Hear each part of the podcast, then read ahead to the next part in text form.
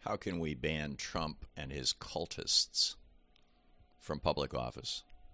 Donald Trump conceived and led an insurrection against the United States and must be banned from public office per the 14th Amendment. The campaign should start at the state level, and in some ways already has. Georgia's citizens tried to prevent Marjorie Taylor Greene from running for re-election and lost for lack of clear and convincing evidence, according to the Georgia judge, that she gave aid and comfort to the January 6th insurrection. Greene testified over 80 times that she could not remember details of her role in promoting the insurrection during the proceeding.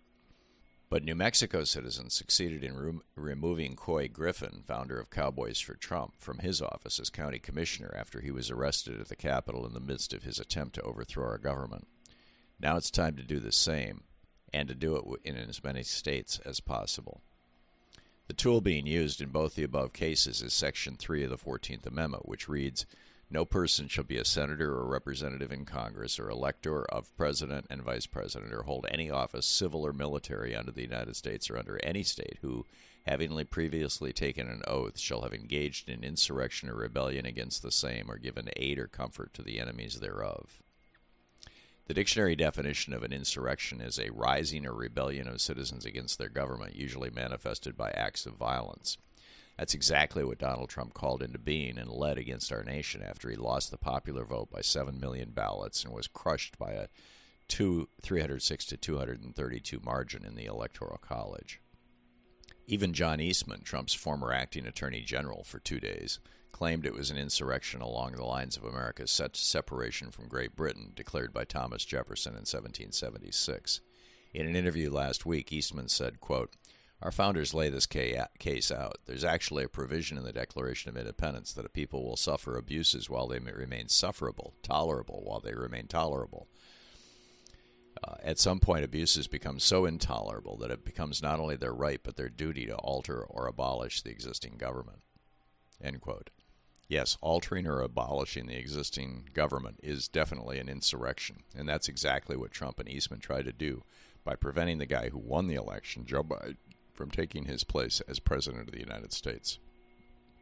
The 14th Amendment was passed in the wake of the Civil War, and the clear object of Section 3 was to prevent former Confederate insurrectionists from holding public office. At the time, the concern was that, particularly in the southern states, enough former Confederates may be elected to public office that a brand new secession or insurrection could take off. Today we face a similar threat, and if anything, it's increasing. Over at the Donald, a website where much of January 6th was organized, Trump cultists are already calling for death to people who oppose his efforts to recapture the White House in 2024. Donald Trump led an attempt to overthrow the government of the United States, an attempted insurrection, which included his acolytes storming the U.S. Capitol with such violence that 9 people, including 4 police officers, died. But the evidence is also clear that even if the January 6th attack on the Capitol hadn't happened, what Trump organized and tried to execute was an insurrection. As the bipartisan January 6th House Select Committee unanimously concluded, quote, "Under Section 3 of the Constitution's 14th Amendment, an individual who previously took an oath to support the Constitution of the United States, but who has engaged in an insurrection against the same or given aid or comfort to the enemies of the Constitution, can be disqualified from holding future federal or state office. The committee believes that those who took an oath to protect and defend the Constitution and then on January 6th engaged in insurrection can appropriately be disqualified and barred from holding government office, whether federal or state, civilian or military, absent at least 2/3 of Congress acting to remove the disability pursuant to Section 3 of the 14th Amendment. That same committee also referred Donald Trump to the Department of Justice for prosecution under 18 U.S.C. 2383, for assisting and providing aid and comfort to an insurrection. That law, sometimes referred to as the Rebellion and Insurrection Act, says, quote, "Whoever incites, sets on foot, assists, or engages in any rebellion or insurrection against the authority of the United States or the laws thereof, or gives aid or comfort thereto, shall be fined under this title or imprisoned not more than 10 years or both, and shall be incapable of holding any office under the United States," end quote. While Jack Smith has not charged Trump under this act, presumably it would drag out a trial. A conviction in federal court is not necessary for a state court to remove him from the ballot in that state. This issue has been repeatedly litigated, as Free Speech for People has outlined in an extensive legal brief, and it can even be handled by a local judge who can be upheld or overruled by state appeals courts and Supreme Courts. Just a few weeks ago, FSP submitted a request to the Secretary of State here in Oregon, LaVonne Griffin-Valade, explicitly saying, quote, on January 20, 2017, Trump swore an oath to support the Constitution as an officer of the United States, i.e. as president. The events of January 6, 2021 constituted an insurrection within the meaning of Section 3 of the 14th Amendment, and Trump engaged in that insurrection within the meaning of Section 3. Consequently, he is disqualified from holding any office under the United States, including the presidency.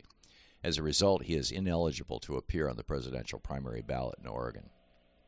Along with the Mi Familia Vota Education Fund, FSP has submitted similar demands to the Secretaries of State in California, Colorado, Georgia, Michigan, Massachusetts, New York, North Carolina, and Pennsylvania.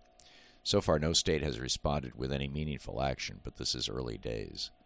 MoveOn.org is running a national petition drive calling on federal legislators to pass a law explicitly saying that Trump incited and led an insurrection and is therefore ineligible to run for president.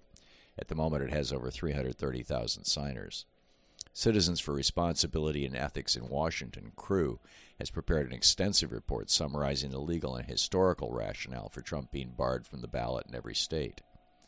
Red states, of course, won't go along with this, but all it would take are a handful of blue states, particularly swing states like Michigan, Wisconsin, and Pennsylvania, to put a ballot ban in place to effectively prevent him from ever regaining the title and power he held and abused between January 2017 and that date in 2021. This is a serious and legitimate effort. Even if Trump doesn't end up the GOP's nominee, it's important to put this ban in place in multiple states to lay down a marker against future MAGA-type Republican demagogues who would similarly seek to overturn a fair and free election and thus end democracy in America. And while the effort to keep Marjorie Taylor Greene off the ballot in Georgia failed, it's worth trying again leading up to the 2024 election for the other members of Congress who are known to have, at the very least, given aid and comfort to the insurrection effort. They could include Tommy Tuberville, Rick Scott, Roger Marshall, John Kennedy, Cindy Hyde-Smith, Josh Hawley, and Ted Cruz in the Senate, and Andy Biggs, Scott Perry, Paul Gosar, Mo Brooks, Matt Gaetz, Louie Gohmert, and Lauren Boebert in the House. In each case, the action can be taken at the state level, or even at the county level in the case of members of the House. It was at that level, after all, where Coy Griffin was disqualified for public office in a court of law. If you want to help or encourage this effort, sign Move On's petition, put in your name for updates with CREW, let your federal elected officials know your opinion at 202-224-3121, the U.S. Capitol switchboard, and call your state's Secretary of State. And tell everybody you know. This is the sort of issue where public pressure is absolutely necessary to produce a positive result. Pass it on.